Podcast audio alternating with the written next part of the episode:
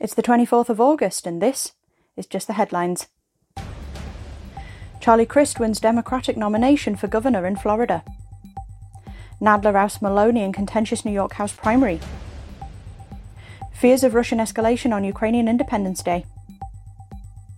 Thames water hosepipe ban comes into effect for 15 million customers. A Ukrainian MP has described the conflict with Russia as our real war for real independence and admitted that many are starting to grapple with the thought that the war will last much longer than expected as we mark six months since the invasion started.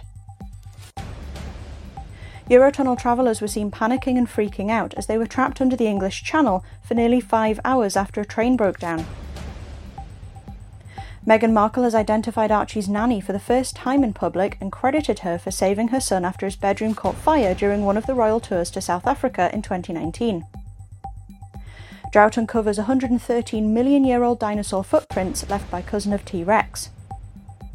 35 year old man arrested in connection with the death of Olivia Pratt Korbel. He was also shot and remains in hospital.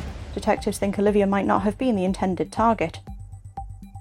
NASA releases terrifying sound recording of black hole. Boris makes surprise visit to Kiev. British Belgian teen becomes the youngest pilot to fly around the world solo. Fresh calls for more volunteers to host Ukrainian refugees as homelessness crisis looms.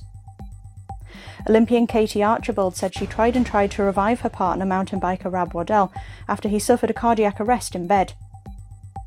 Routine COVID testing for asymptomatic NHS staff, care home workers, and some patients in England will be paused from the end of this month due to a decline in hospitalisations from the virus. A yellow warning for thunderstorms has been issued for Thursday from midnight to 3 pm for south and eastern England. The Met Office warns heavy rain could lead to train delays, power cuts, and flooding.